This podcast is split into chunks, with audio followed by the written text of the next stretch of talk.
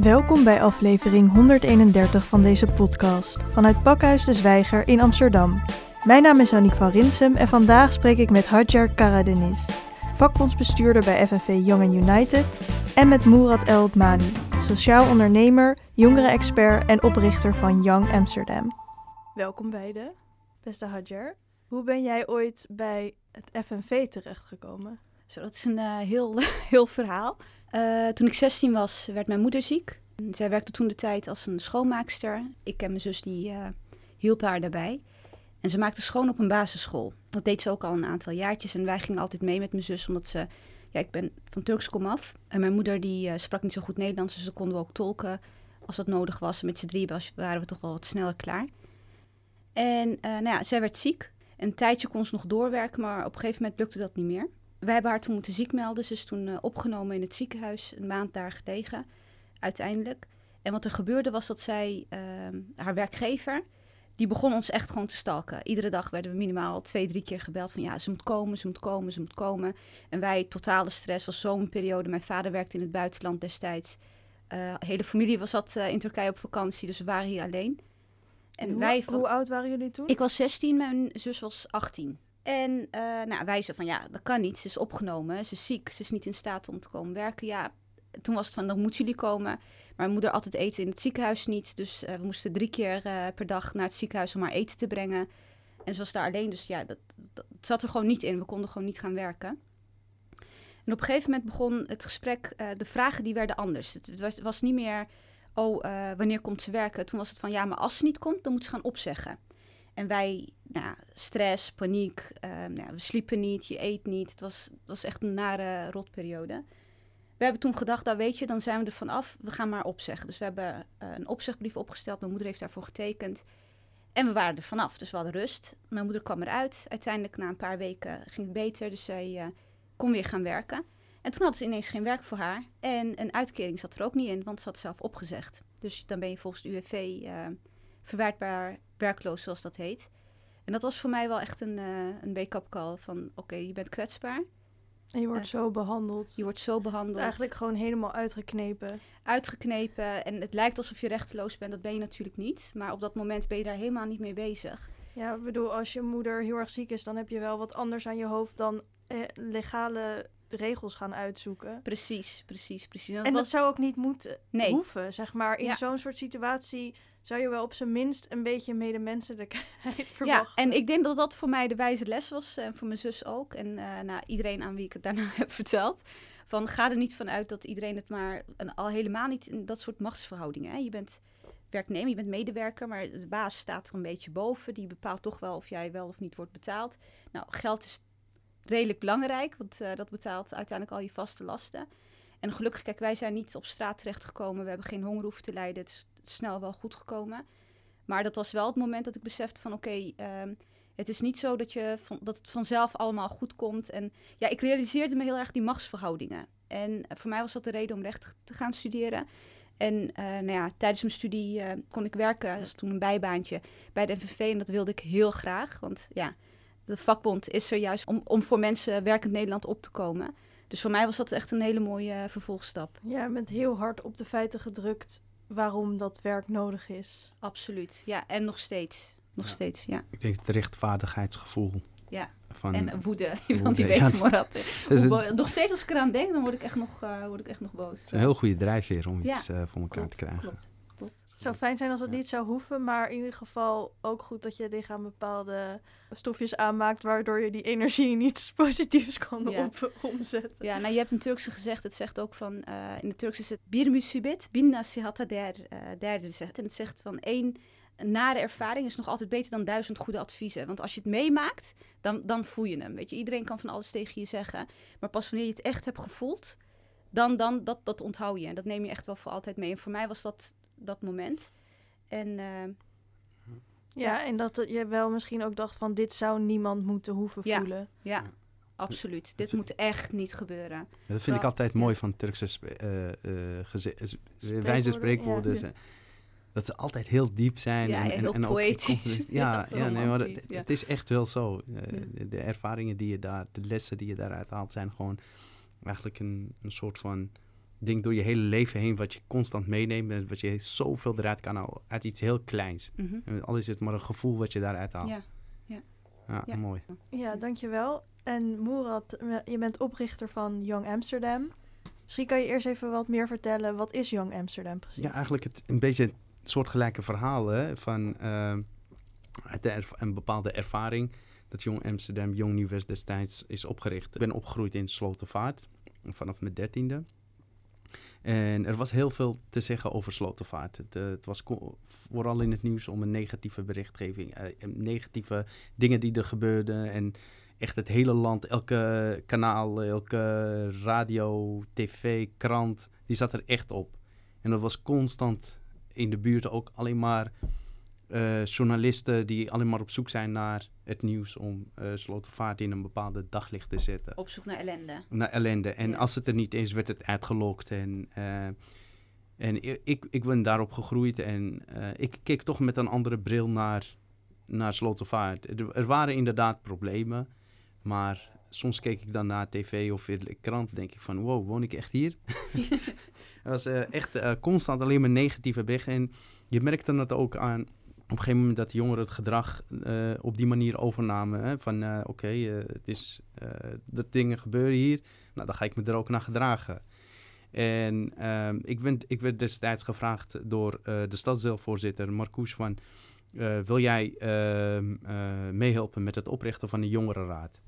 Nou, jongerenraad, zoals we die kennen, zitten vaak hoogopgeleide jongeren. En vaak spreken zij de taal eh, van de politici. En eh, weinig brug. Wat tussen- is die taal precies?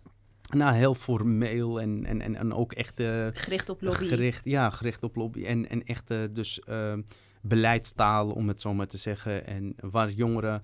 En dat ging vaak vanuit eh, eigen perspectief, vanuit hoe zij het bekijken. En vaak is dat ook eh, berichten, zijn dat ook berichten vanuit de media. Niet dat zij geen, eh, geen goede bedoelingen hebben, alleen het eh, zeg maar de referentiekader is toch net anders dan eh, de jongeren die je eigenlijk wilt vertegenwoordigen. Dit is toch best wel breed en dat je, dan moet je echt in het, in het veld staan om het te kunnen begrijpen. En ik was toch iemand die vanuit de praktijk, om het zo maar te zeggen, vanuit, echt vanuit het veld eh, ben opgegroeid en echt vanuit ervaringen. Want ik dacht van, hé, hey, we vertegenwoordigen niet helemaal de stem van Slotervaart. Dus we moeten, op een gegeven moment moeten we met de jongeren gaan praten. En hoe oud was jij toen? Ja, ik denk dat ik ongeveer 23, 24 was. Ja. Zo'n leeftijd. En ik was nog in bloei en ik was nog... Ik zat op school en eh, deed vrijwilligerswerk in de buurt. En eh, op een gegeven moment kwam dus de fusie van eh Slotervaart en Osdorp. Dat werd Nieuw-West. En dus de jongerenraad werd opgedoekt van... Ja, er werd, er- het was geen jongerenraad Slotervaart meer. Maar in ieder geval niemand wist ongeveer van wat gaat er nu gebeuren. En vanaf dat moment kwam ik met het idee van ehm, eigenlijk moet er een platform komen waar niet alleen de stem van de jongeren vertegenwoordigd wordt, maar ook dat de jongeren mogelijkheid om hun eigen programma's te kunnen organiseren. Zelf aan te kaarten wat er nodig is. Of het nou een onderwerp is wat ze aangaat. eh, of een podium creëren voor zichzelf. En, maar wel met een insteek in eerste instantie. Want je zag natuurlijk, je komt uit de buurt, je komt uit de wijken, je ziet alles om je talenten om je heen jongeren die advocaat worden, jongeren die eh, ondernemers worden, jongeren die echt tot bloeien tot sporters of van verschillende. En ik denk van hé, hey, waarom staat de lens niet op deze gericht, op deze jongeren?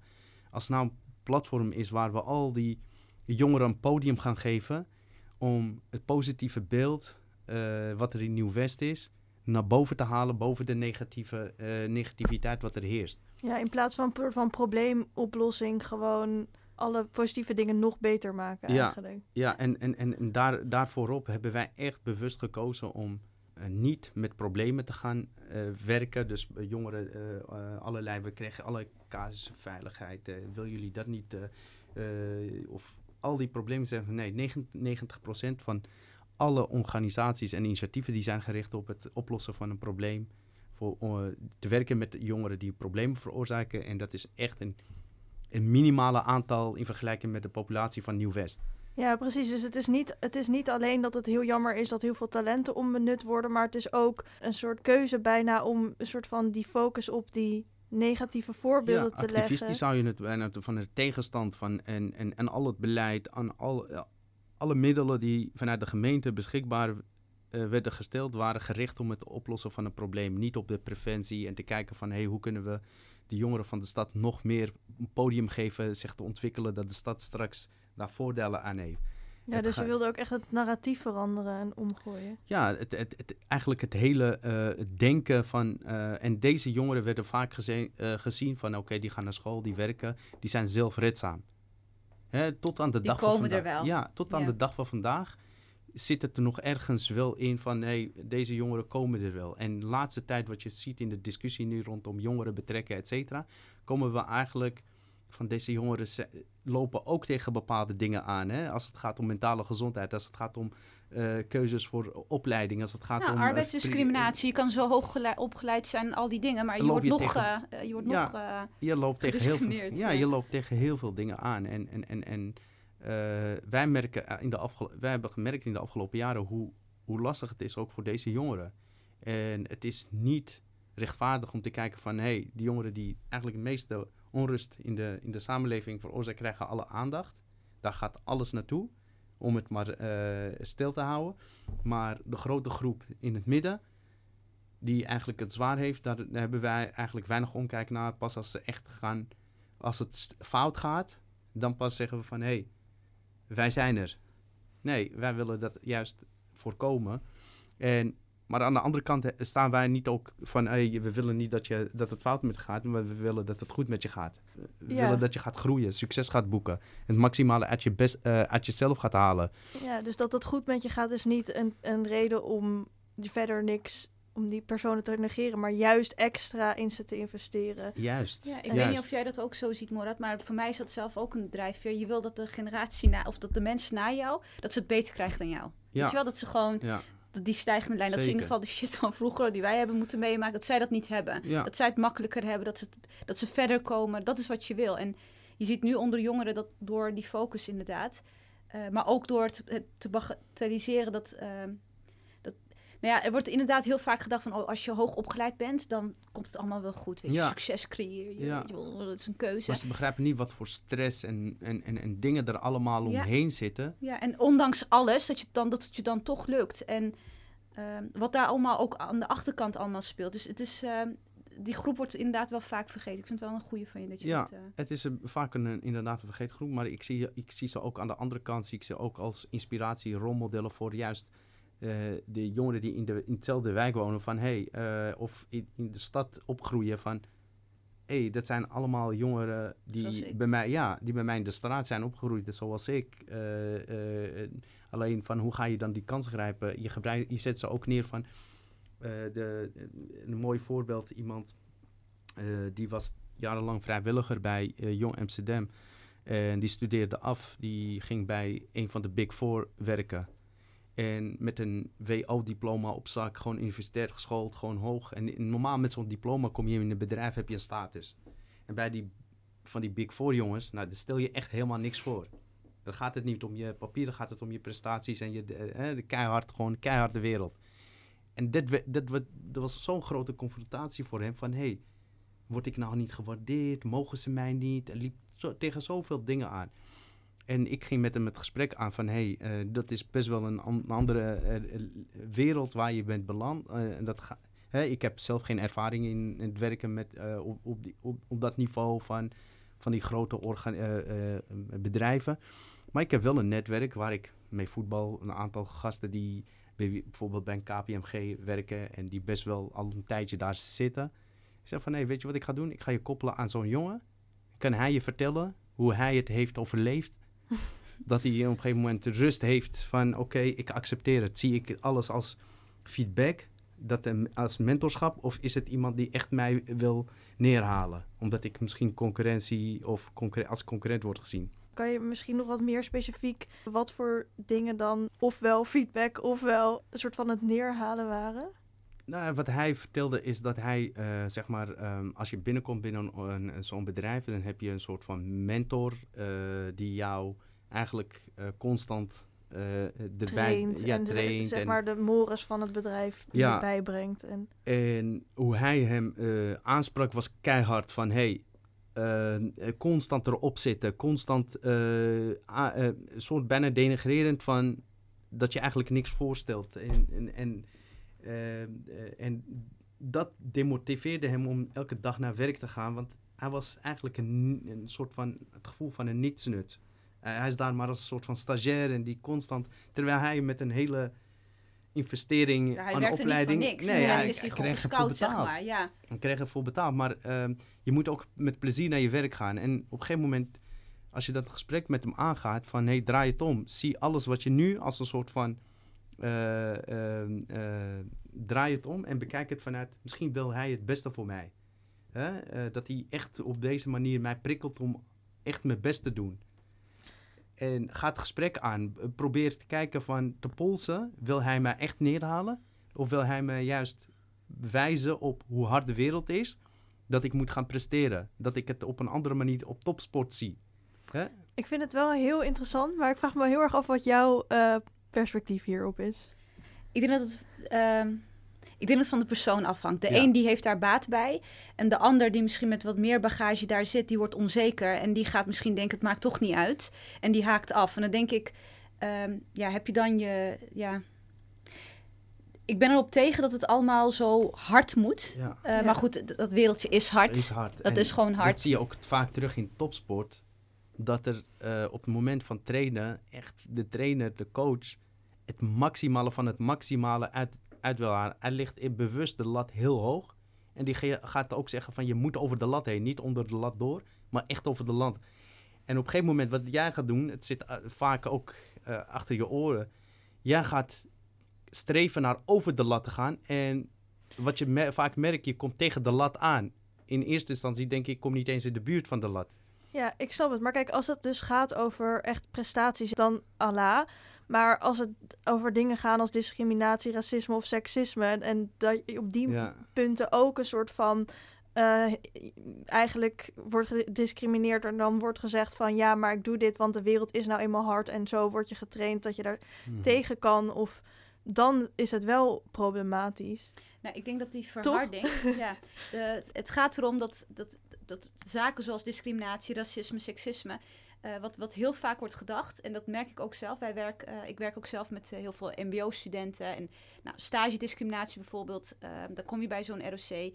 Een paar weken terug was er een, een, een, was ik jurylid bij een eh, debat over stage-discriminatie. Dus ROC-studenten moesten met elkaar in Amsterdam moesten met elkaar een debat daarover. Nou, er zaten gewoon jongens tussen die 34, 35 keer waren afgewezen. Ja. En nou, op een gegeven moment ben je dat zat, ga je dus daarmee stoppen. En ik spreek ook wel eens docenten en dan zeggen ze... ja, maar dan komt hij binnen met een petje of ja, zijn brief is niet goed. En dan denk ik, je moet ook niet alles bij die persoon neerleggen. Soms is het systeem ook gewoon kut. Mag ik dat zeggen? En dat dat- mag je absoluut zeggen.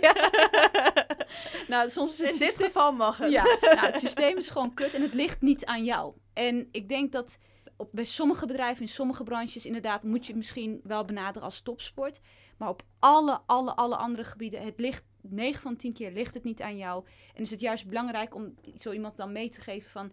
ehm, je hoeft niet zo hard naar jezelf toe te zijn. Je, je, je, hebt potentie, je bent, e- je bent Ja. gewoon goed. En soms kom je gewoon de verkeerde mensen tegen. Nee, klopt, klopt. Ik heb, eh, wij zijn toevallig vanuit Jong Amsterdam doen we meer dan alleen. eh, eh, kijk, wij creëren podium voor echt talenten, maar we kaarten ook onderwerpen aan en we proberen, proberen ook bijdrage te leveren aan, aan, aan, aan problemen, oplossingen, aan oplossingen. Dus, eh, ehm, en een van de dingen, we zijn nu ook bezig met de ROC, met een eh groepstage traject.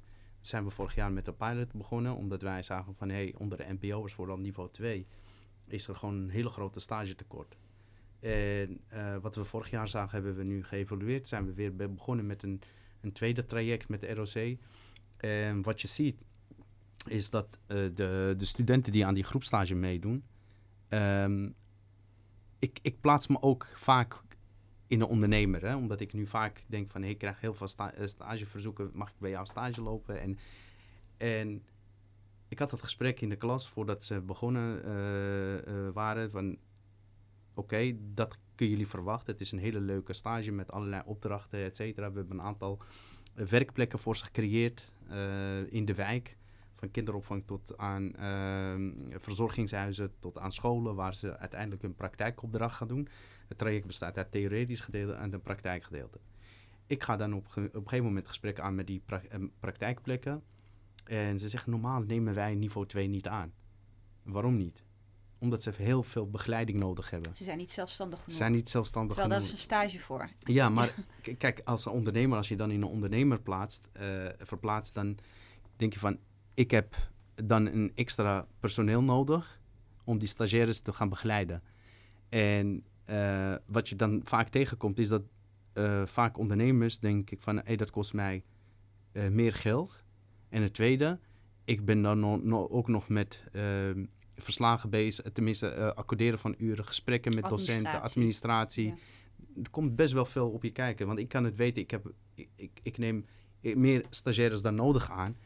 Maar ik weet hoe, hoe soms lastig dat ik gewoon soms een personeel kwijt ben aan stagiaires. Dan alsof ik eigenlijk een docent voor de klas heb. Mhm. In plaats dat ik eigenlijk mijn opdrachten en projecten met mijn projecten bezig ben. En op een gegeven moment, ik stelde de vraag in de klas. En, en inderdaad, ik, zit, ik, ik geef een presenta- presentatie over de stage, waar ze, eh, wat ze gaan doen, et cetera. En op een gegeven moment, ik, de docent is aan het woord en ik ben even aan het observeren van wat voor klas ik heb. En ik zie inderdaad eentje met de jas aan, eentje eh, valt bijna in slaap en eh, eentje op zijn telefoon. De docent zegt niks. Want die praat er overheen, die denkt van, hé, hey, ik moet deze, deze moet ik straks kwijt bij jou. En eh, ik vertel ze en, op een gegeven moment, ik stap in, ik zeg, mag ik even wat zeggen? En op een gegeven moment sprak ik de klas aan. Ik zeg, ik ga jullie één voorbeeld geven en het is een hele leuke plek en je gaat er veel van leren. Ook los even van, van je opleiding, in je ontwikkeling, alles, ga je er wat aan hebben. Maar ik zeg, ik stel jullie één vraag. Stel je voor, jij bent de werkgever, jij bent de baas. Hè? Jij bent de baas, je hebt een bedrijf en je zou jezelf aan moeten nemen. Haal die spiegel even voor je. Zou je jezelf op dit moment, hoe jij er nu bij zit, hoe jij nu eh, jezelf laat zien met alle, zou je jezelf aannemen? En zo zag je, soort van iedereen ging rechtop staan, eh, zitten, van confronterend. Inderdaad, zou ik mezelf aannemen? Zou ik tijd in mezelf investeren als werkgever? En vaak... Ja, uitstraling is natuurlijk wel belangrijk. Alleen, ehm, dat is niet het enige probleem. Als we kijken naar... Ik heb heel vanwege... Sta, we gaan iets doen met stagediscriminatie, Ja. arbeidsdiscriminatie. Ja, nee, ik zeg niet dat het niet bestaat. nee, nee, hè? het bestaat. Ik denk dat we ons dat allebei Ja. bedoel met onze achtergrond. Wij weten dat echt wel. Ja, En bij sommigen is het inderdaad een stukje. ehm, ehm, inderdaad, je, is, kan het zijn dat het een petje is. Het kan zijn dat je achteroverleunt. Het kan zijn dat je inderdaad de- de- het verkeerde uitstraalt. En dat je daardoor niet aantrekkelijk genoeg wordt gevonden door zo'n bedrijf. Maar 9 van 10 keer ligt het daar niet aan. Weet je, dus het is. ehm, maar het is, ik denk dat het belangrijk is, daarom, daarom is het ook belangrijk dat, je, dat, je, dat jij daar staat en dat jij dat gaat zeggen. Want aan jou zien ze wel van, oké, die, die, wil, die bedoelt het echt goed. ja. Die, die, die weet waar ik vandaan kom. Die, die herkenbaarheid zit erin. Eh, dus het is denk ik wel belangrijk dat mensen zoals wij dat wel gewoon doen. Maar ik vind het wat anders als er dan zo'n docent, wat ja, met alle respect, zo'n 50-plus witte Ja. boemer dan gaat zeggen: Ja, je hebt, een- je hebt een grammaticale ja. fout gemaakt in je brief. Terwijl daar ligt het niet aan. Nee, ik kijk, ik kijk daar er overheen en ik denk van, hey, ik, ik zeg altijd tegen mijn stagiaires, ik kijk eerder naar motivatie. Als ik zie van, hé, hey, je wilt graag, je neemt, je neemt actie, je, je, je initiatief. Ja, ik denk, dat, ik denk dat dat heel belangrijk is. En dat het ook heel belangrijk is voor eh, jongeren om te weten dat je gemotiveerd mo- motivatie moet uitstralen als je gaat solliciteren. Maar je kan wel ook gemotiveerd zijn met een petje op, zeg maar. Ja, nee, maar Ja, voor mij... maar ik- achteruit gezakt en je gaat, valt half Ja. in slaap. Ja, dan neem ik Ja. je ook niet aan. Dan Nee, precies. precies. Maar dat- als, je, als je zonder petje half in slaap valt en een soort van naar je telefoon zit te kijken de hele tijd, dan word je Ja. ook niet en niet dat gevoel hebben Ja. van dat je een taakstraf gaat, taakstraf gaat lopen. Nee, maar kijk, dat is ook een stukje onderwijs. Ja. Hè? Dat is ook het problematiek in Exact. het onderwijs. Het, het Exact. wordt verplicht gesteld. En Exact. je bent verplicht om stage te gaan lopen. Ja, Even los van alles. En eh, als we kijken spijker naar... op zijn kop. Ja, en weet je, aan de, aan, de, aan de andere kant... Kijk, ik heb ook een basisschoolperiode achter, de- eh, achter de rug. Echt? En ik ook, ja, ja, ook ik ben ooit naar school geweest. Ja. En ehm, wa- wat ik alleen al uit erv- eigen ervaring weet... is dat in- tijdens al die schooljaren... in de klaslokaal begint het al. Er wordt al heel veel aan jou getwijfeld in de klaslokaal. Dus ik kan me ook heel goed voorstellen dat... eh, als je jarenlang te horen krijgt van ja, eigenlijk daar gaat echt niks van komen. Oh, jij kan het toch niet. Of Ja. er was ooit een, het was, was volgens mij bij Klasse. Of nee, nee, dat was een andere programma, een documentaire reeks. En daar eh, was een socioloog aan het praten. En hij zei, "Of voor een docent maakt het heel erg veel uit of je naar de klas kijkt, naar de leerlingen kijkt van, eh, met, met ehm, in je achterhoofd van dit zijn de kinderen van schoonmakers of dit zijn de toekomstige hoogleraren. Er Ja. zit een heel verschil in hoe je een Hm. kind al benadert. Dus als je dat jarenlang elke keer te horen hebt gekregen, er is constant aan jou getwijfeld, ja, wat boeit het dan nog? Tuurlijk ga je dan achterover liggen. Ja. Pak je telefoon erbij. Want Ja. we vragen ook best wel veel hè, van, eh, ja. van, van jongeren. Ze die- krijgen van, tevoren, van tevoren al een, eh, een stempel. stempel, en dat ja. zie je ook in de, eh, bij de inschrijfformulieren van een basisschool. Van wat voor opleiding doen je ouders? Ik denk van ja, wat boeit het? Ja. Ja, het Wat boeit. het? Het boeit. Helaas, het boeit. Dus, ja, dus ja. Dan, dan koppel je eigenlijk al van tevoren bij de inschrijving van een vierjarige kind. Koppel je al, al aan, de- aan de Ja. opleiding van, of Ja. het werk van, van, van de ouders. Ja. En dan denk je van, eh, inderdaad, volgens mij is dat ook, eh, volgens mij een socioloog, ik weet niet of het hetzelfde is, Ilias. eh, ja, ja, ja, ja. ik kan Ilha Dewi, ja, Ja. ja. Die beschreef, heeft ook een, boek uitgebracht. Het heet Het Anders Slim Zijn. En om de, de, de leerlingen in plaats van naar de klassieke toetsen te kijken van rekenen, taal. En hij beschrijft van kijk naar de talenten van de, kind, van de, van de, van de kids en ga dat versterken. Ja, en intelligentie is veel breder. En juist Ja. kinderen uit, met een biculturele achtergrond. eh, daarom, ik begrijp, ik begrijp ook echt niet dat een werkgever niet bijvoorbeeld een, of in een bedrijf dat niet zou willen. Je komt ook met een hele rijkdom, kom je binnen. Ja, Het is niet niks dat je uit twee culturen komt. Je, hebt, eh, ja. je weet je daar al in te bewegen. Je, en als we het hebben over problematiek, wat vaak daaraan wordt gekoppeld. Want dat is het, hè, uit welke wijk kom je? Wat hebben je ouders gestudeerd? Wat voor werk doen ze? Ehm, daardoor wordt er een bewaarde aan jou gekoppeld. Hè. Dat is dus, eh, ja, je bent minder even, eh, om het zo even zo te noemen. Maar uiteindelijk, juist al dat soort dingen voegen ook heel veel toe. Het, doet ook met wat met je stressbestendigheid later. Ik weet dat heel veel van mijn jeugdtrauma's hebben echt wel bijgedragen aan wie ik nu ben. Tuurlijk, het heeft wel wat voor uitdagingen gezorgd. Maar ik ben veel stressbestendiger, ik ben veel flexibeler, ik ben veel weerbaarder dan heel veel eh, andere leeftijdsgenoten. Ja. Eh, omdat je juist dat allemaal hebt meegemaakt en juist die achtergrond hebt. Dus het is ook een stukje rijkdom. En dat, dat weten we ook niet altijd te vertalen. Ja, nee, goed. Inderdaad, voor de klas staan er ook niet altijd de meest eh, bekwame personen. Dat je denkt van, oké, eh, gooi eens een keer de bal terug. Van, hé, hey, ben jij wel een geschikte docent? Of, Ja. Maar inderdaad, kijk, ik heb, ik heb die, dat, dat soort gesprekken heb ik vaak ook met, met de ROC. Of van, dat is volgens mij ook een stukje verantwoordelijkheid van de, van de school. Als die leerlingen niet eh, stage klaar zijn, bereid ze dan op school voor. Geef ze dan, de, de basis, geef ze dan het basispakket dan mee. In plaats van het neer te leggen bij een werkgever. Want de werkgever die wil graag, die wil, doet al moeite om een stagiair te vinden. Die, vaak zie je ook stagiaires die op een gegeven moment, ik zeg altijd, van je kan bij mij stage lopen, iets leren. Of je gaat ergens anders stage lopen en kartonnen uitpakken, terwijl het niet jou eh, past bij jouw opleiding. Ja. En- Puur om dat vinkje van om stage. het van stage ja. af te... Hè? En vaak zie je dat eh, de scholen eigenlijk inderdaad eh, vanwege docententekort of eh, die leerlingen een soort van naar buiten vier dagen in de week, dan hebben we, zien we jullie niet en we zien wel even verslagen, et cetera. En we voeren dan hele strenge, strenge gesprekken met, met, de, met de werkgevers van hey, hoe doet hij het?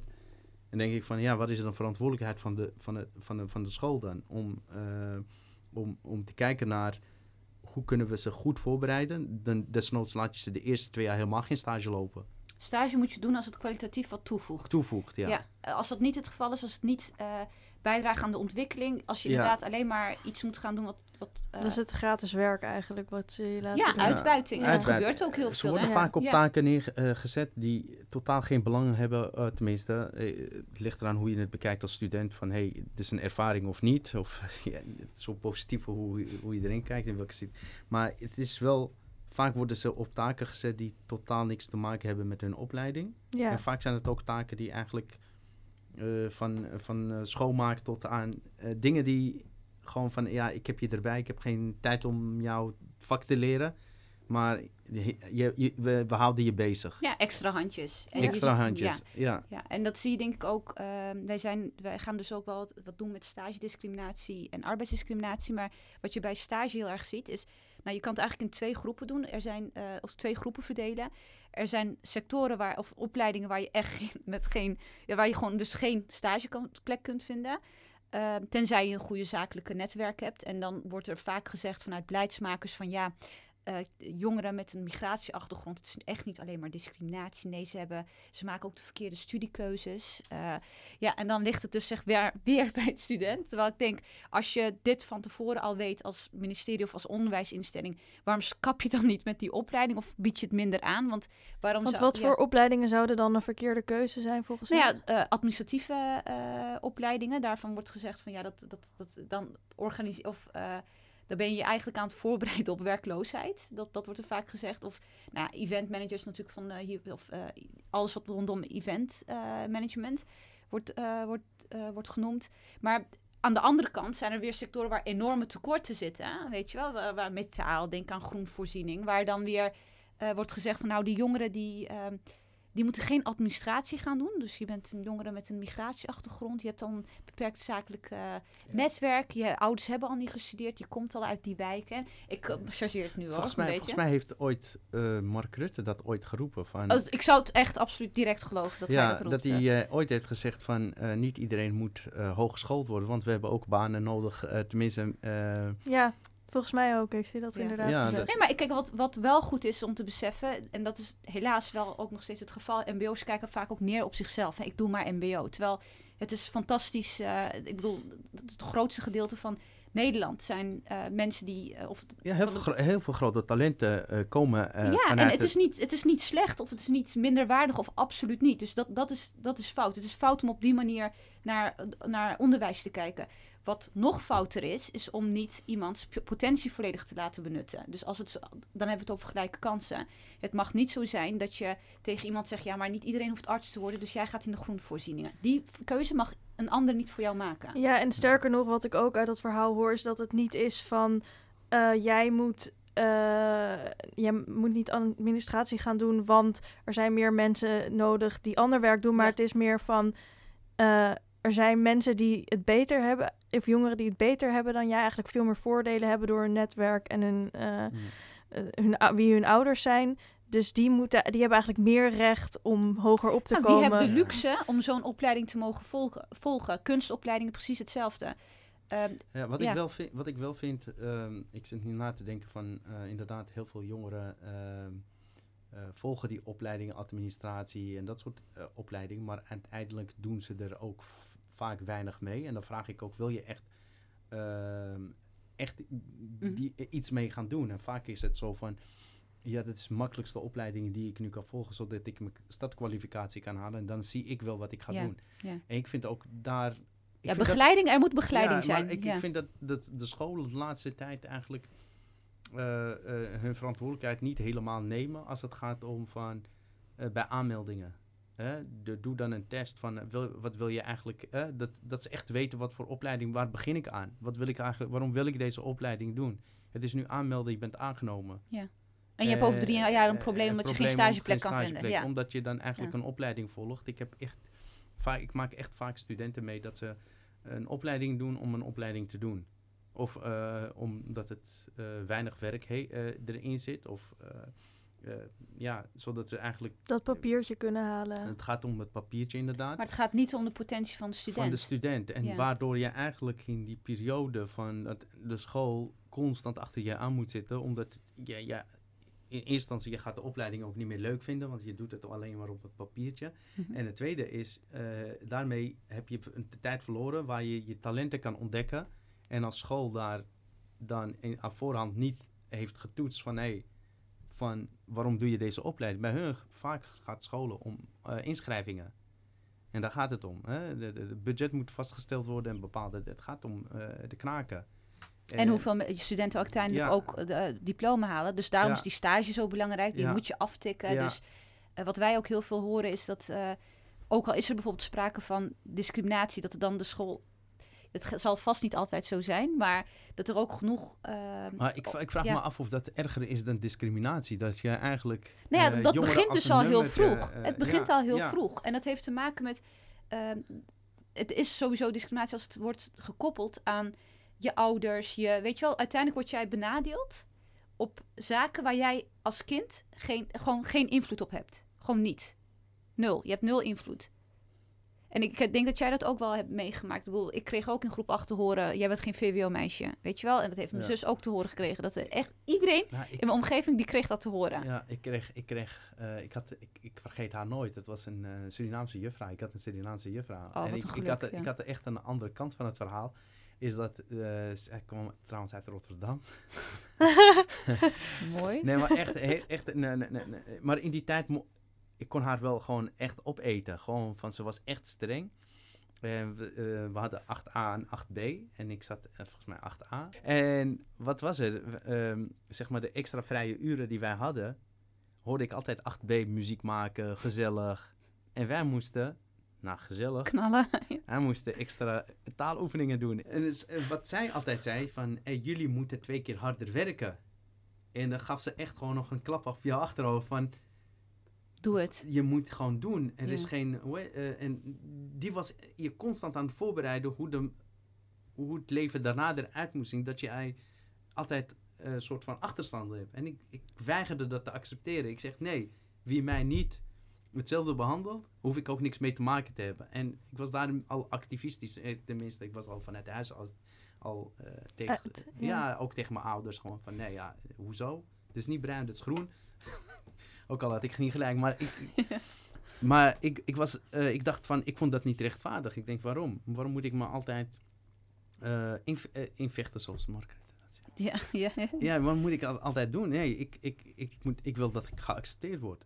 En kijk, er zijn inderdaad echt trieste verhalen van basisschool. Dat je al dat op, van hey, met jou wordt het niks. en en, en, en, en eh, je hebt die kwaliteiten niet. Je, je bent, en, en dan word je echt nog meer de grond ingedrukt. Maar hoe verhoudt dat zich dan bijvoorbeeld naar dat voorbeeld wat je eerst gaf van eh, dat je dan in zo'n zaal wel die jongeren er echt op aanspreekt van kijk even hoe je hier zit en Ja.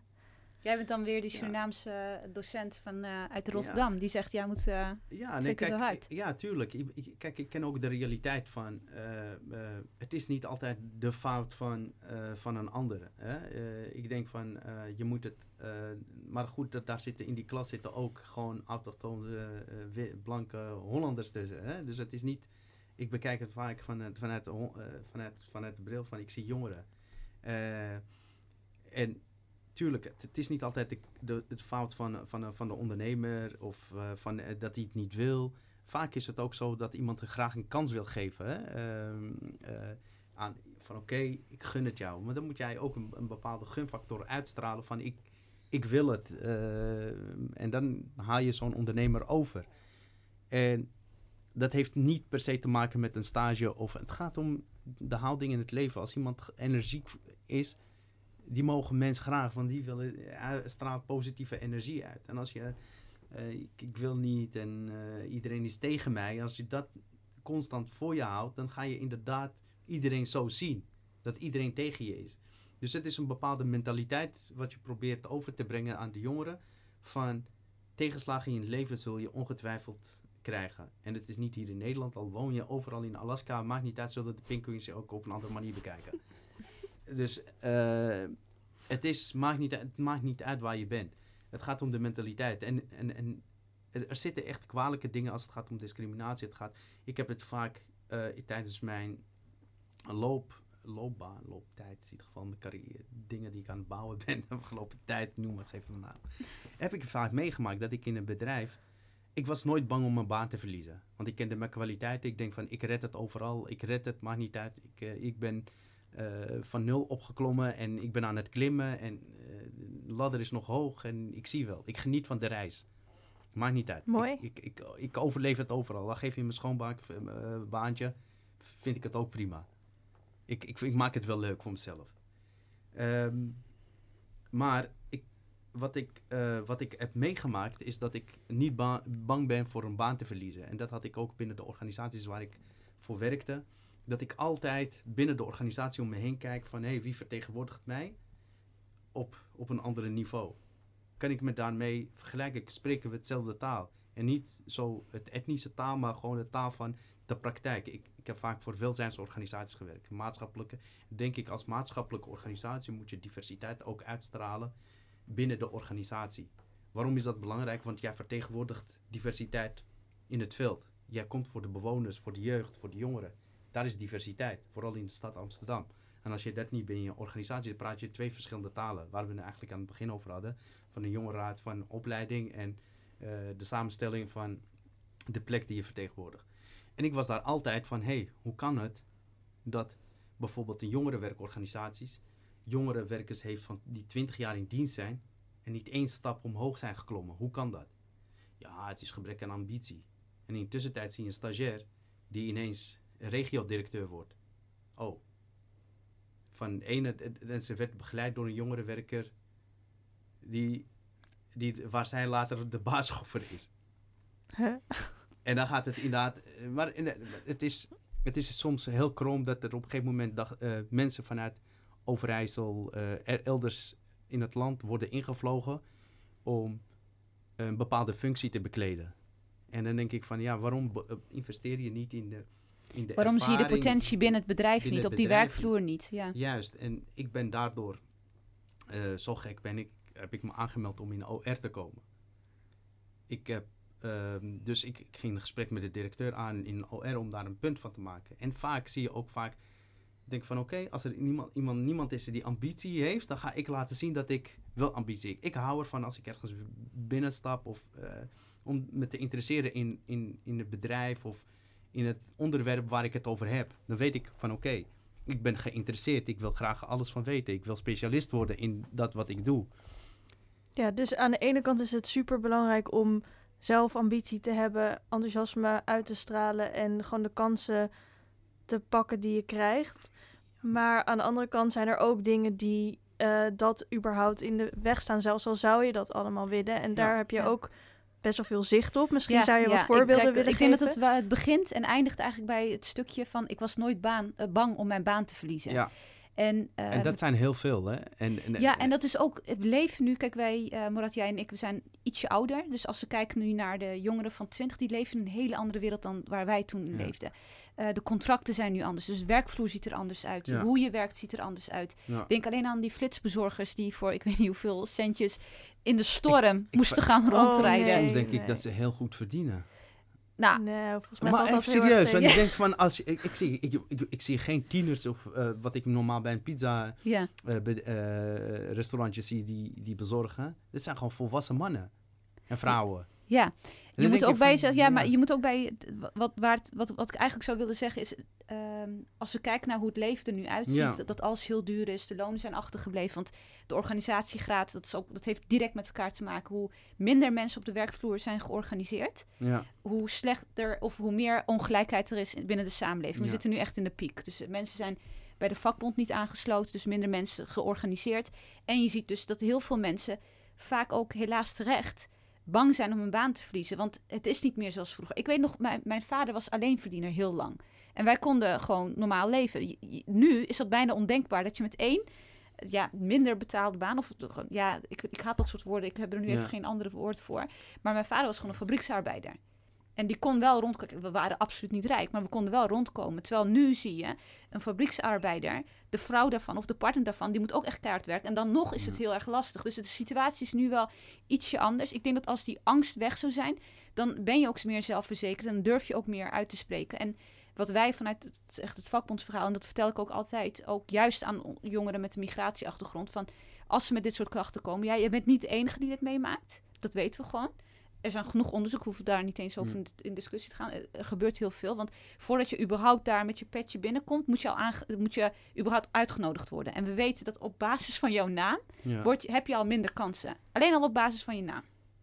ja. Dus je, en dan, Maar laat staan als je in het bedrijf al bent en je wilt doen, dan ja, je van, neemt het je mee. mag blij zijn dat je al. eh, Precies, ik hier, gun het eh, jou. gun het Je jou. moet, je- ik, alsof je hebt gebedeld voor die baan, Ja, weet je wel? ja, Terwijl ja. ik, je moet blij zijn met Ja. mij. Ik kom ook hier Ja. met een bepaalde rijkdom binnen. En ik kon, ik kon daar heel slecht tegen. Want ik, Ja. ik wil niet dat iemand mij leiding gaat geven. Dat ik over iets praat waar mijn, mijn leidinggevende dan geen verstand van heeft. ja, ja. en die wel mij feedback en dingen gaat zeggen van hoe ik mijn werk moet doen. Ja, En dan zeg ik gewoon keihard in, in, het gezicht van die leidinggever, ga jij maar het veld op. Ja. Dan weet Ja. je waar we het over hebben. Ja. En dan neem ik vaak de voortouw. Ja. ik, ben, ik, ik, nou, ik ben altijd heel rebels geweest. Hè? En ik, ik, op een gegeven moment was er een vacature van, van een manager, ga ik gewoon op solliciteren. En dan zeg ik van oké, nou jullie willen ambitie, hier hebben jullie ambitie. En dan worden, in, in, dan worden ineens mensen van, oh, concurreren. ja, ja. Van, oh, bang. Van, eh, wat, eh, gaat dingen veranderen. Nu is het dreiging. Nu is de dreiging. Ja, En dus ik denk van ook gewoon binnen, als je binnen de organisatie. En ik had echt collega's, ik had medelijden met ze. Ik zeg van, hé, hey, morgen ben- heb ik een andere baan. Mij boeit het niet. ja. Maar jij zit hier al 20 jaar of 15 jaar. Ik zeg, ik ga wel de strijd aan, maar ik wil, wil jullie backup hebben. Kijk, jij ga gewoon je- vakbondswerk, eh, Morat. Ja, nee, echt even serieus. Hè? Want ik, ik, ik was echt best wel rebels, ook gewoon binnen de OR. Directeur of geen directeur. Of je nou 600 medewerkers onder je hebt of niet. Ik, ik, spreek, ik spreek gewoon aan van nee, het is ook in het belang van de organisatie dat je jongeren werken die echt de praktijk kent en opleidt tot een functie. Want dan heb jij iemand die vanuit kennis stuurt. En wat, wat zou je andere mensen meegeven hoe ze dit ook kunnen doen? Of de, of Nou, in ieder geval openstaan en niet zo bekrompen te denken in van, oh ja, omdat jij blond haar hebt en jij bruin haar, dat daar een verschil in zit inderdaad. Nee, als persoon te bekijken van wat zijn jouw kwaliteiten, hoe kan ik juist, het is werk vaak in het belang van als werkgever, in jouw belang, dat je zulke, eh, dat je eigenlijk rijkdom in je handen hebt, waar je eigenlijk zegt van nee, ik, ik ben zo, geblok, zo bekrompen dat ik alleen daarnaar kijk. Dat Mhm. het eigenlijk... heb Ik je wil een al- alleen maar mensen zoals ik. en, en de, andere, de andere kant is dat mensen ook moet, vaker moeten opkomen en niet lui achterover gaan zitten van ik krijg mijn salaris aan het eind van de maand binnen. En dat is prima. Terwijl je eigenlijk vol energie en ambitie zit. Je wordt eigenlijk een soort van vastgehouden, vastgeketend van aan die salaris. Dan mag iedereen doen Ja. wat hij wil. Ja, ja. En ik denk ook dat het, waar ik me zorgen over maak, als ik kijk naar, toevallig mijn jongeren zijn, eh, mijn jongeren klinkt zo'n zo iets van Ja, mij. als een vader. Ja, je, maar in ieder geval de jongeren die actief zijn bij Jong Amsterdam, die zijn nu met een, een dialoog of een gesprek bezig. Het gaat over individualisme. En waarin we de maatschappij nu in zijn gegaan dat iedereen ikke, ikke, ikke. Mhm. En dat, dat we niet meer voor opkomen voor elkaar. Dat gaat nu maar van als het met mij goed gaat, is prima. Ja.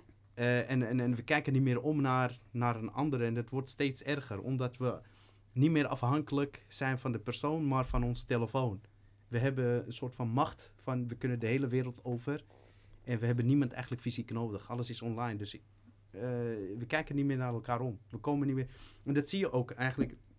Eh, van de afgelopen twee jaar zijn heel veel dingen bloot komen te staan. Hoeveel rechten eigenlijk eh, van je afgepakt werden. En er waren demonstraties, et cetera, en dingen, maar ik vond het nog te weinig dat mensen dachten van, hé, hey, waar zijn we mee bezig? En los even van dat het om gezondheid gaat en de, eh, dat we voorzichtig moesten zijn, maar er werden een aantal dingen, bepaalde momenten dat ik denk van, hier hadden de burger echt wat meer mogen opstaan. Al is het maar het echte keiharde, confronterende gesprek aan te gaan. Ja, en dat is natuurlijk al jaren aan de gang. Hè? Even los van eh, COVID en al die andere dingen. Als we kijken naar wat er is gebeurd. Woningmarkt, noem maar op. Ja, Eh, weet je wel, maar alleen al wat gewoon bewezen is, de, dat, dat toeslagenmisdaad, wat is gewoon Ja. het is gewoon gebeurd, het is, het is bewezen. Dezelfde partijen komen gewoon weer aan de macht, dat je denkt van hoe, hoe, hoe schaamteloos. ja, gewoon hoe, hoe kan dit? Dezelfde man zit gewoon iedere week sta- staat hij gewoon met zijn kop eh, op tv, maar los van het politieke. Ja, maar echt iedereen die zegt ook dat het heel erg is, maar er zitten Vinden het ook letterlijk... wel echt, echt ja, erg. iedereen vindt het ook erg, maar er zitten letterlijk geen consequenties aan. Nee, dat is het. En ik denk dat ook, en daar ben ik het wel met je eens. Ik denk dat het, ehm, en vooral jonge mensen hebben daar misschien ook een. Er werd laatst aan mij de vraag gesteld van wat maakt het dat de jonge mensen niet lid worden van een vakbond? Nou, ten eerste, ik denk dat het voornamelijk bij ons, bij FNV zelf ligt. We hebben, de, eh, we hebben het nog niet goed relevant weten te maken. We zijn niet Nou, dat zichtbaar vind ik genoeg. erg netjes van Ja. je. nou, niet zichtbaar genoeg gemaakt. Want als het uit onderzoeken blijkt ook dat heel veel jonge mensen, als je het uitlegt, dan hebben ze zoiets van, oh, wat raar dat ik eigenlijk dit niet wist. En dat ik, want ze staan er wel voor open. Nou, doe even je elevator pitch. dat, eh, dat ga ik je besparen, want mijn elevator pitch duurt drie uur, zeg maar. En dat wordt dan een heel uh, anticapitalistisch verhaal, dus laten Nou, we zijn Nee, maar hallo. deze podcast. Dankjewel voor het luisteren. De AVD sluit hem af. Nee, Wens u een fijne dag. Eh, nee waar, het op, waar, waar het op neerkomt is dat ehm, heel veel jonge mensen, dat, is althans dat is wat ik denk, heel veel jonge mensen hebben nog niet echt hoeven te strijden voor hetgeen wat ze hebben. Als we kijken naar de generatie hiervoor, ik bedoel, eh, zonder vakbonden waren er geen weekenden, geen vakantiedagen, geen pensioen. We hadden kinderarbeid gehad. Het is echt niet dat eh, het bedrijfsleven op een gegeven moment dacht van, oh, laat ik het maar beter maken voor mijn medewerkers. Een heel goed punt. ja, en dat kwam doordat mensen in opstand kwamen. Die zeiden, wij pikken dit niet meer. Het kan niet zo zijn dat, ehm, dat, dat een, een baas zoveel verdient en ik omkomen van de, van de honger. Terwijl op dit moment, we hebben een Ahold, miljarden winst hebben ze gemaakt. Hè? Miljarden winst. CAO-onderhandeling begint en het eerste waar ze het over hebben is, ja, we pakken de zondagtoeslag af van de jonge mensen. Terwijl zij in coronatijd met die lockdowns eh, gewoon sommigen fysiek moesten gaan vechten voor hun leven. Omdat ze in elkaar werden getrapt of wat dan ook. Dan denk ik, dat pikken we ook op, en uiteindelijk ook op de werkvloer. Hè? Mensen pikken dat een CEO of een aandeelhouder miljarden in de fucking zak eh, steekt. Terwijl jij, voor jou het leven alleen maar moeilijker en moeilijker wordt. Dus het, eh, en het, is allemaal, het komt allemaal bij elkaar. Het is niet alleen maar COVID, het is ook het is de woningmarkt inderdaad. Het is, voor de studenten was het de, stu- eh, was de lening, ja. de studiebeurs. Nou, gelukkig hebben we dat met bij elkaar komen. Nou, nog- en het is ook nog, nog, nog steeds niet opgelost, hè? Nee, Met voor compensatie niet compensatie, inderdaad. Dus jongens, als er studenten nu luisteren, ga naar hashtag niet mijn schuld, meld je aan, sta op, help ons ook en help jezelf en alle mensen die hiermee te maken hebben. Eh, om dit echt op te lossen. Want, we, zitten, want we hebben de, leenstelsels wel afgeschaft. Maar het is echt niet afgeschaft omdat partijen dachten van... Hm, laten we dat maar afschaffen. Nee, er was druk vanuit de samenleving. Er was druk vanuit de hele groepen studenten die zeiden... dit pikken we niet meer. En dat is nodig voor grote veranderingen. En dat is hetzelfde met discriminatie, hetzelfde met seksisme... hetzelfde met allerlei grote maatschappelijke problemen. Het wordt niet vanzelf opgelost. Dat moet je met elkaar samen gaan doen. En daar moet je voor samen opstaan. En wat voor, op wat voor manieren doen jullie dat bijvoorbeeld vanuit het FNV? Nou ja, wij, kijk, wij doen niet anders dan eh, dit soort grote problematieken, dit soort Ja. grote problemen, daarmee eh, eh, dat proberen op te lossen. Nou, het- begint heel klein al op, ja, op de werkvloer. Al, al is het een bedrijf met, ik zeg maar, tien man, en de werkgever probeert iets te doen wat niet hoort, nou dan is het zo dat er een vakbondsbestuurder is die dan zegt, nou, dat klopt niet. Je gaat naar de werkgever toe, je onderhandelt, kom je er niet uit, dan ga je actie voeren en dat zou kunnen betekenen dat je tot uiterste is dat je gaat staken, dus het werk neer gaat leggen. Je zet eigenlijk druk op die werkgever om eh, dingen voor elkaar te krijgen. Dus dat doen we op microniveau eh, bij die bedrijven, eh, verschillende bedrijven. Op sectorniveau doen we dat nou, met cao's. Dus je hebt natuurlijk een individuele arbeidsovereenkomst, maar als je in een bedrijfstak wer- werkt waar ook een CAO is, een collectieve arbeidsovereenkomst, dan staan daar heel veel van jouw rechten en plichten die staan erin, waaronder je loonsverhogingen. Nou, daar zitten wij voor aan tafel bij bedrijf, eh, samen met andere vakbonden natuurlijk, maar wij zijn de beste Mhm. eh, tegenover de werkgever. Dus eh, dat doen we, dat vechten we uit. Maar dat doen we natuurlijk. Kijk, de FNV is niet. eh, we hebben mensen zoals. Ja, ik, ik ben gewoon in dienst bij de FNV. Maar ik krijg niet dingen zelf gedaan. Ik kan tegenover een Hoe werkgever is je zitten. CAO geregeld? bij Mijn CAO? Ja. Ja, dat is goed. Het kan altijd weten natuurlijk. Maar eh, het is in principe wel goed. En anders zijn er 1900 hele mondige werknemers die het niet gaan pikken.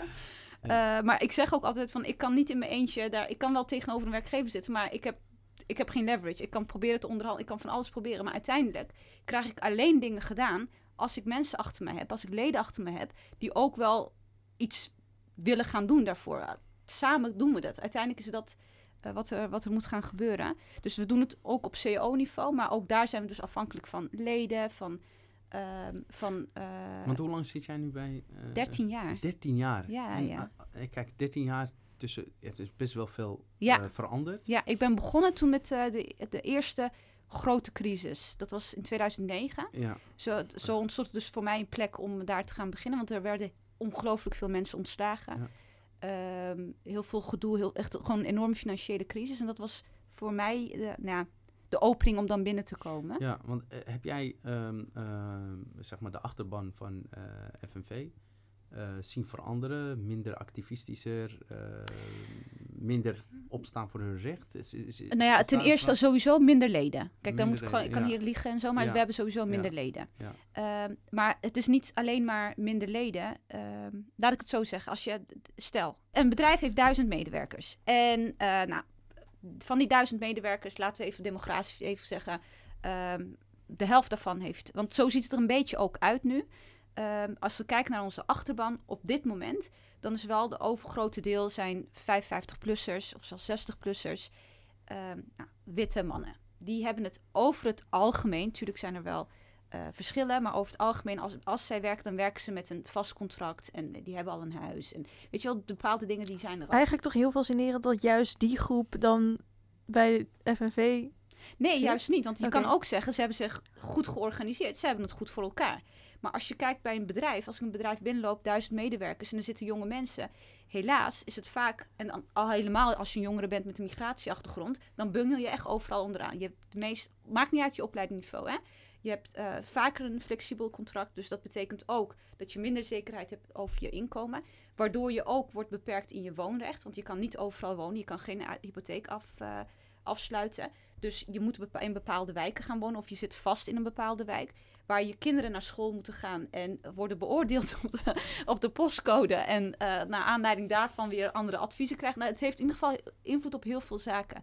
En waar wij nu mee bezig zijn vanuit FV Young United is vooral jonge mensen duidelijk maken van als jij je niet organiseert, dan gaat het ook niet beter worden. Je moet ook lid worden. Want wij op dit moment, FNV vertegenwoordigt natuurlijk heel Nederland. Maar als je het aan mij vraagt als Hadjar persoonlijk, vind ik wel, want ik ben het volledig met uh, Morat eens. Je hoort de samenleving, je, je hoort ook, je achterban hoort ook een weerspiegeling te zijn van de samenleving. En een samenleving bestaat niet uit 55 plus witte mannen met een vast contract. Juist die groepen die nu heel erg worden gemarginaliseerd, die groepen zou ik willen vertegenwoordigen. Maar die groepen zijn weer niet altijd lid. Dus dat, wij zijn daar en echt wel mee bezig. Wat houdt het in om lid te zijn? Wat moet je daarvoor doen? Nou, je moet uh, je inschrijven. Dat doe je op fnvyoungunited.nl. Nee, serieus, je schrijft je in. En ben je onder de 23 jaar, dan betaal je slechts 2,08 euro per maand. Daarmee uh, ben je ten eerste, heb je, uh, vertegenwoordig je niet alleen jezelf, maar ook de mensen om je heen. Dat is ook echt belangrijk, weet je. Je, doet het ook voor andere jonge mensen. Dus werk je in een sector met een CAO, nou dan, dan kan je daarover stemmen. Dus je hebt direct invloed. Ten tweede, wat ook niet onbelangrijk is, je moet nog heel wat jaartjes werken. Nou, we kennen de arbeidsmarkt een beetje. Je gaat, ik hoop het niet, ik hoop het niet. Ik hoop dat uh, die nare ervaringen je bespaard blijven. Maar laten we zeggen dat het uh, wel gebeurt. Dan ben je ook verzekerd voor nou ja, nare shit op je, werk, op, je werk, op je werkplek. Dus heb jij gedoe met je werkgever. Dan kan je wel bij de vakbond aankloppen. En dan krijg je van echt van nul tot aan de hoge raad krijg je bijstand. En dat is dan allemaal gratis. En dat is 2,08 euro. Zolang je studeert is dat 2,08 euro. Tot je 23ste is het ook 2,08 euro. Daarna wordt het wat duurder, maar het gaat verder dan alleen jouw individuele problemen. Dit, dit is echt wel een breder... Maar eigenlijk is het een soort van verzekering eigenlijk bijna. Ja, het is een verzekering voor jezelf en ook... voor iedereen om je heen. Ja, ja. ja. ja. En, en, ik denk dat misschien uh, uh, de boodschap... Kijk, kijk uh, de generatie, dat wordt... Dat gaat, dat groeit en het wordt ouder en, en, en het, het, het verschuift. Is dat misschien VF, FNV, VNV, dat is makelaars toch? Er zijn makelaars vast. Ja, nee, dat, dat zijn wij niet in ieder geval. ja. Nee, maar FNV volgens mij meer uh, op een andere manier ook moet kijken naar uh, van hoe kunnen wij deze jongeren toch bewust maken van uh, waar zij, waar zij eigenlijk allemaal recht op hebben hè, vanuit de andere kant, wat ze eigenlijk al over zich heen laten van oké, okay, ja, het, het, is maar zo. En, ik accepteer het ik maar. accepteer het. Ja. En dat FNV uh, meer moet laten zien van wat, wat zij kunnen betekenen uh, als, als deze jongeren ook allemaal lid worden. Ja, ik denk dat, kijk, daar zijn we dus ook wel gewoon mee bezig hoor. Ja. In al mijn gesprekken. Dat is ontzettend belangrijk. Als het is super kijken, belangrijk. Als je ja. gaat kijken naar de serie, serie Peaky Blinders, dat is, er worden constant stilgelegd door de vakbond. Ja, zoals het hoort. Dat is dus macht. En dat is, Ja.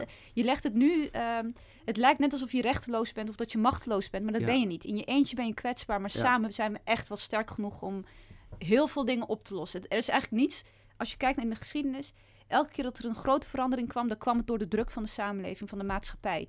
En het mooie zou zijn dat, ehm, dat, dat juist die mensen die ehm, daarmee te maken hebben, want ik, ik herken ook dat stukje over dat jeugdraad, of de jongerenraad, er zitten vaak bepaalde type mensen in. Politieke uh, ambities en hoog opgeleid. Maar juist jij, dat hoeft niet de basis te zijn. Juist dat soort plekken waar je macht en invloed kan uitoefenen, daar moeten de mensen zitten die uit die doelgroep komen. En hopelijk al die super hoog opgeleide mensen die het heel goed voor, zich, voor, elkaar, voor, zich, uh, voor zichzelf voor elkaar hebben, die horen dan in de tweede lijn te cheerleaden. Dat is wat er hoort te gebeuren. Maar we doen het wel samen. Weet je, uiteindelijk is het voor heel Nederland goed dat, het met, dat we een gelijke samenleving hebben. Waar, waar, je, waar wordt gekeken naar potentie in plaats van je postcode en je achtergrond en je eh, hoofddoek en je baard. en, Je, ja. en wat zijn voor jou de belangrijkste dingen die je de komende tijd wil uh, aanpakken? Uh, nou, we hebben een aantal trajecten. Uh, een daarvan is de stage discriminatie en uh, arbeidsdiscriminatie. Want ik wil dat eigenlijk niet loskoppelen van elkaar. Omdat als je de shit die je meemaakt bij het eh, zoeken van je stage, zal je ook straks op de arbeidsmarkt meemaken. Het is eigenlijk gewoon de ja, verlengde daarvan. Ja, verlengde daarvan. Dus daar gaan we mee aan de slag. Um, wij gaan ons ook inzetten voor, uh, nou, ik wou zeggen voor jeugdwerkloosheid, tegen jeugdwerkloosheid. Nog meer voor, ja, ja, nog meer, nee. Voor jeugdwerkgelegenheid en dat het goed is geregeld. Dus dat kwetsbare groepen niet worden gedwongen om ergens te gaan werken met klote arbeidsvoorwaarden. Dat wil je allemaal niet. Je wilt dat het goed geregeld wordt.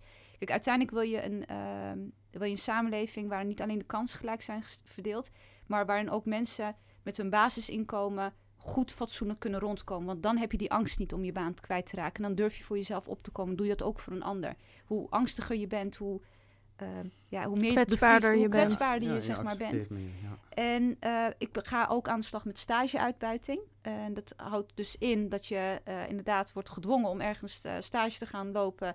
En je allerlei dingen moet gaan doen waar normaal een betaalde medewerker, wat, wat normaal een betaalde medewerker zou moeten doen. Maar door het tekort aan handjes dat jij dat als student moet gaan doen. Um, dus daar gaan we mee aan de slag. En mijn collega's uh, met jeugdloon, wij zijn er ook echt op tegen dat, uh, dat, dat een 21-jarige minder verdient dan een 22-jarige. Terwijl je voor de wet ben je vanaf je 18e ben je, uh, ben je volwassen. Allerlei kosten komen erbij. Maar er is nog jeugdloon, dus je verdient wel minder. En dat, dat, dat kan niet. Dus wij vinden ook dat jeugdloon weer naar, dat dat moet, weg moet. Dus da daar gaan we mee aan de slag. Nou, er zijn echt zoveel... Daar, daar is al een stapje in gemaakt. Want ik, ik ja, dat hebben wij gedaan, weet je dat? dat weet ik. ik, ik, ben, ik was erbij betrokken, tenminste oh, vanuit Jong Amsterdam, dat wij daar toen ook een hele een gesprek over hadden. Ja. Uh, dat ging over... Uh, 23 naar 21 is die toen gegaan. Ja, maar ook uh, de jeugd, minimum jeugdloon. Dat ja, die, ja, die is van 23 oh, naar 21 gegaan. Ja, okay. En wij zeggen nu van 21 gewoon weg. Ja. Gewoon weg. Is niet nodig. Gelijk werk, gelijk loon. Waarom, wat maakt het uit hoe oud je bent? En wat zijn de dingen waar jij je de komende tijd mee bezig wil houden? De jongeren stem echt positie te geven waar ze de, de, de jongeren kunnen vertegenwoordigen. Aansluitend op een aantal thema's uh, wat Adja net noemde. Uh, vooral als het gaat om. Uh, kijk, mooie veranderingen. We kunnen heel groot gaan denken dat we de wereld willen redden. kunnen redden. Ehm, maar ik denk in de buurt, in de wijk, in de stad. kun je de meest veranderingen dichtbij. Ja, en die zijn ook makkelijk realiseerbaar om de veranderingen te brengen, daar veranderingen te brengen. En uh, ons focus is nu uh, de jongeren echt uh, een podium te geven. Wat we al jaren deden. Gelukkig hebben we nu een beetje de wind mee dat iedereen zegt van hé, hey, we moeten overal jongeren bij betrekken. Maar daar zit ook een stukje um, wat, wat ik ook een beetje bij betrokken ben, dat we niet de jongeren stem gaan misbruiken. Um, in de zin van, uh, we hebben de jongeren gesproken en we gaan ons beleid voeren. Nee, we hebben de jongeren gesproken en we betrekken ze in het proces tot aan de beslissing toe. Juist. En, en, en uh, de jongerenstem moet inderdaad belangrijk worden, maar neem ze ook mee in het proces. En dat proberen wij op verschillende manieren ook te doen. Uh, we worden ook overal aangetrokken van, hey, we, gaan, uh, we zijn bezig met het masterplan, uh, masterplan. We hebben een aantal woningcorporaties die allemaal nu ineens een jongerenstem nodig hebben. Dan zeg ik van ja, wacht even, die jongerenstem hebben jullie nodig. Zodat jullie lappen grond kunnen krijgen om te gaan bouwen. Exact, ja. En uh, de jongeren, he, ja, vinken van oké, okay, we hebben inderdaad in ons beleid, in onze plannen, hebben we gezegd van hey, een, een, een, een, een A4'tje waarin we een soort van input van de jongeren hebben die eigenlijk gestuurd is van jullie krijgen een woning, jullie krijgen en uiteindelijk in de praktijk zie je dat inderdaad woningen komen, maar niet voor deze jongeren. Want de, de, eisen zijn veel te hoog om, voor deze jongeren. Heb, hebben we echt meegemaakt. Hè? En dat is echt een voorbeeld. Changes is daar een heel mooi voorbeeld van. Die werd in, op August al B-plein gebouwd met een, uh, met een soort van belofte eh, mogen wij hier bouwen? Want dan gaan wij zoveel procent eh, aan woningen... Zo. Ja, voor de, de buurt, voor, uit, voor de jongeren die hier uit Nieuw-West komen. Woning klaar, ijzer, torenhoog. Eh, die kon zelfs sommige eh, studenten, dan niet alleen van Nieuw... werden helemaal uitgebuit. De- die komen met een kale huur van, ik zeg maar, wat, 600 euro. Uiteindelijk aan het eind van de maand eh, betalen ze 900 euro. Omdat door de gang lopen kost 2 euro. Gebruik maken van de lift kost 3 euro. En op een gegeven moment, nee, maar ze zijn echt voor de rechter eh, gesleept uiteindelijk. En eh, er was een hele gedoe daarover. En niemand vanuit Nieuw-West woonde daar. De selectie was echt om te kijken naar van de portemonnee van de ouders. Want die konden ze makkelijker uitbuiten.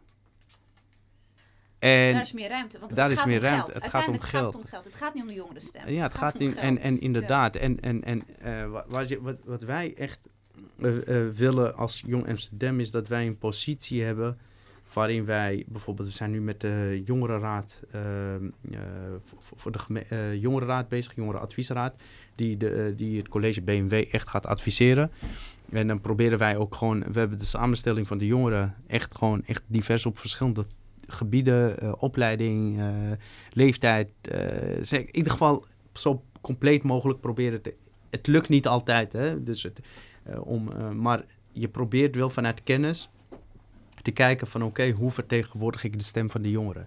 En deze groep alleen is niet de zijn niet de vertegenwoordigers van de jongeren, want je hebt nog een achterban nodig. Je hebt nog verschillende organisaties.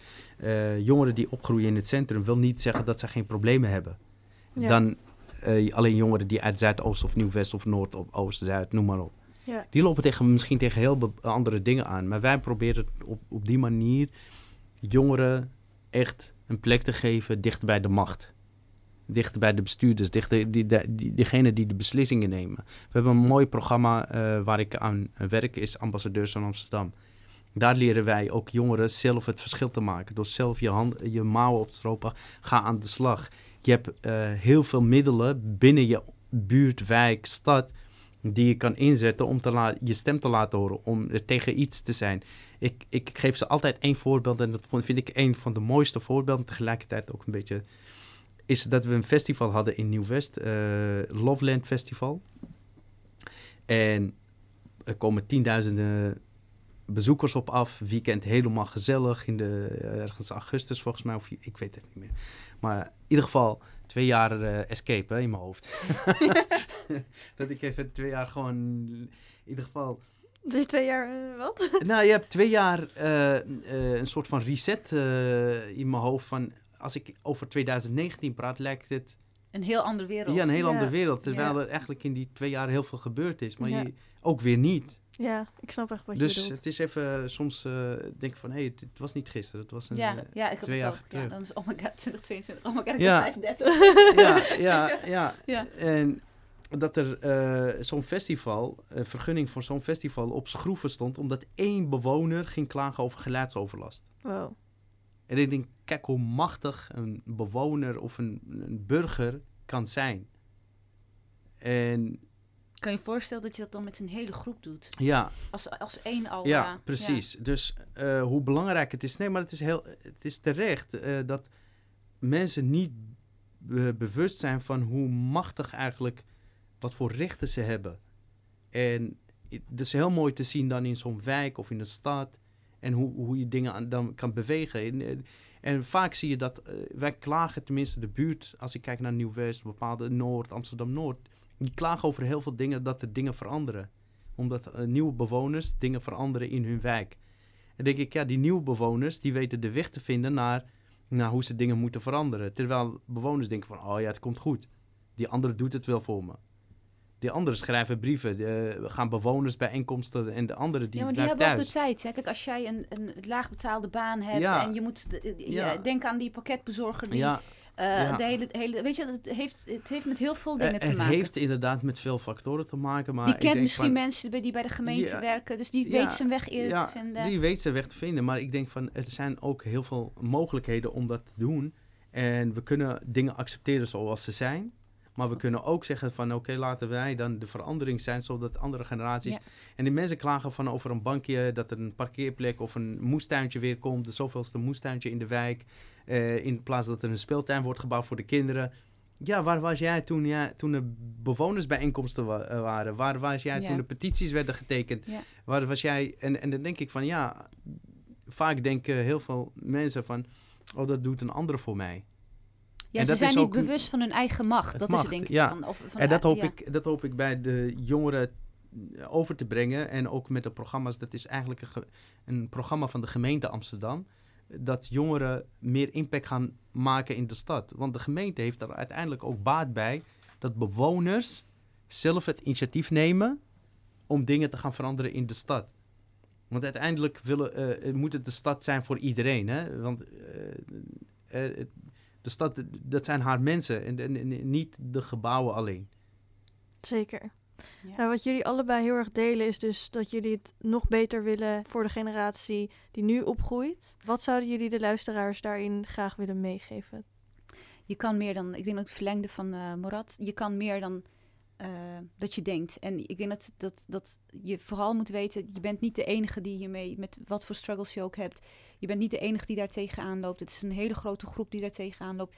Organiseer je nogmaals. Je kan ook heel veel, soms is het nu nog niet je recht, maar je kan het wel afdwingen. Uiteindelijk weegt politiek ook eh, jouw richting op als jij maar gewoon samen met anderen je ehm, opstaat. Ik denk dat het ook eh, belangrijk is, wat ik nog zou willen meegeven.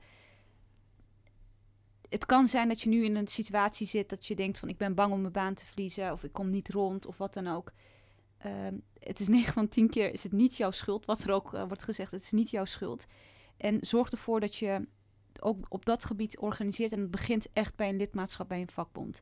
Of praat met je collega's op de werkvloer. Want wat, ik ben het ook helemaal met Morat eens dat je begint in de wijk, maar voor ons is het je begint op die werkvloer. Hm. En natuurlijk doen wij heel veel overkoepelende thema's zoals discriminatie en dat soort zaken. Maar het begint bij die bakkerij, het begint bij die groenteboer.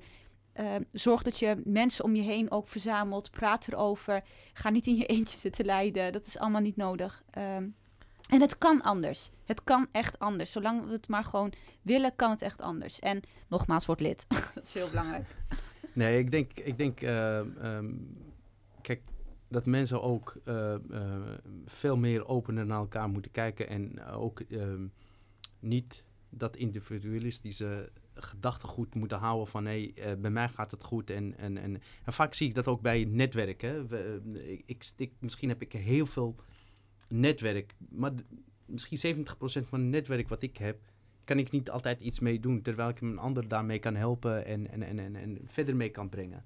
En ehm, dus ik, ik hoop dat we dat de mensen die dat ze nu gaan nadenken van hé, hey, eh, de positie die ik heb, hoeveel mensen kan ik daarmee Ja. eigenlijk verder helpen? Hoeveel, ehm, eh, wat kan ik zelf eh, betekenen voor een ander? Eh, of hoe kan ik andere mensen meenemen in bepaalde acties die, waar ik mee bezig ben?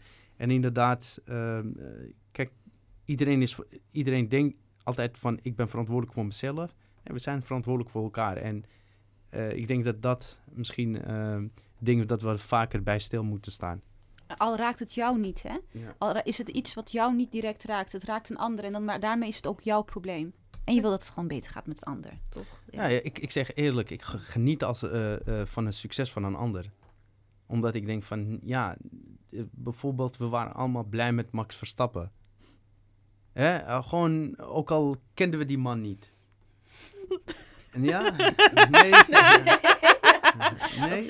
Oh, Max Verstappen. Maar dat heeft meer met allemaal... Dus er zit een heel vakbondsverhaal achter. Maar Nee, maar ik, ben- het gaat over het succes. Was jij wel blij?